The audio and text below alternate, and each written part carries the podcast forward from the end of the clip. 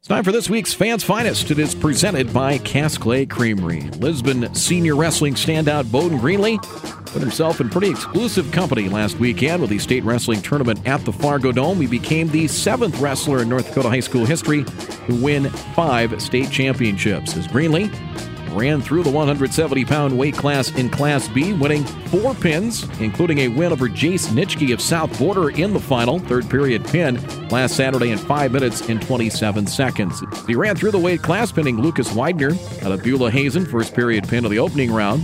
Then Austin Schneibel out of Rugby in the second round and beat Region 1 foe Joshua Meal out of Oaks a pin as well in 1 minute and 34 seconds, getting him to the championship where he took care of Nitschke. Finishing his senior season unbeaten was Greenlee, helping the Broncos to a runner-up finish in the Class B individual portion of the tournament and helping the Broncos to their fifth straight dual title as well. Congratulations to Bowden Greenlee, one of the most decorated wrestlers here in recent memory in Class B in North Dakota. He's heading on to wrestle for Roger Kish at NDSU. Lisbon senior Bowden Greenlee is this week's Fans Finest. It is presented by Cass Clay Creamery.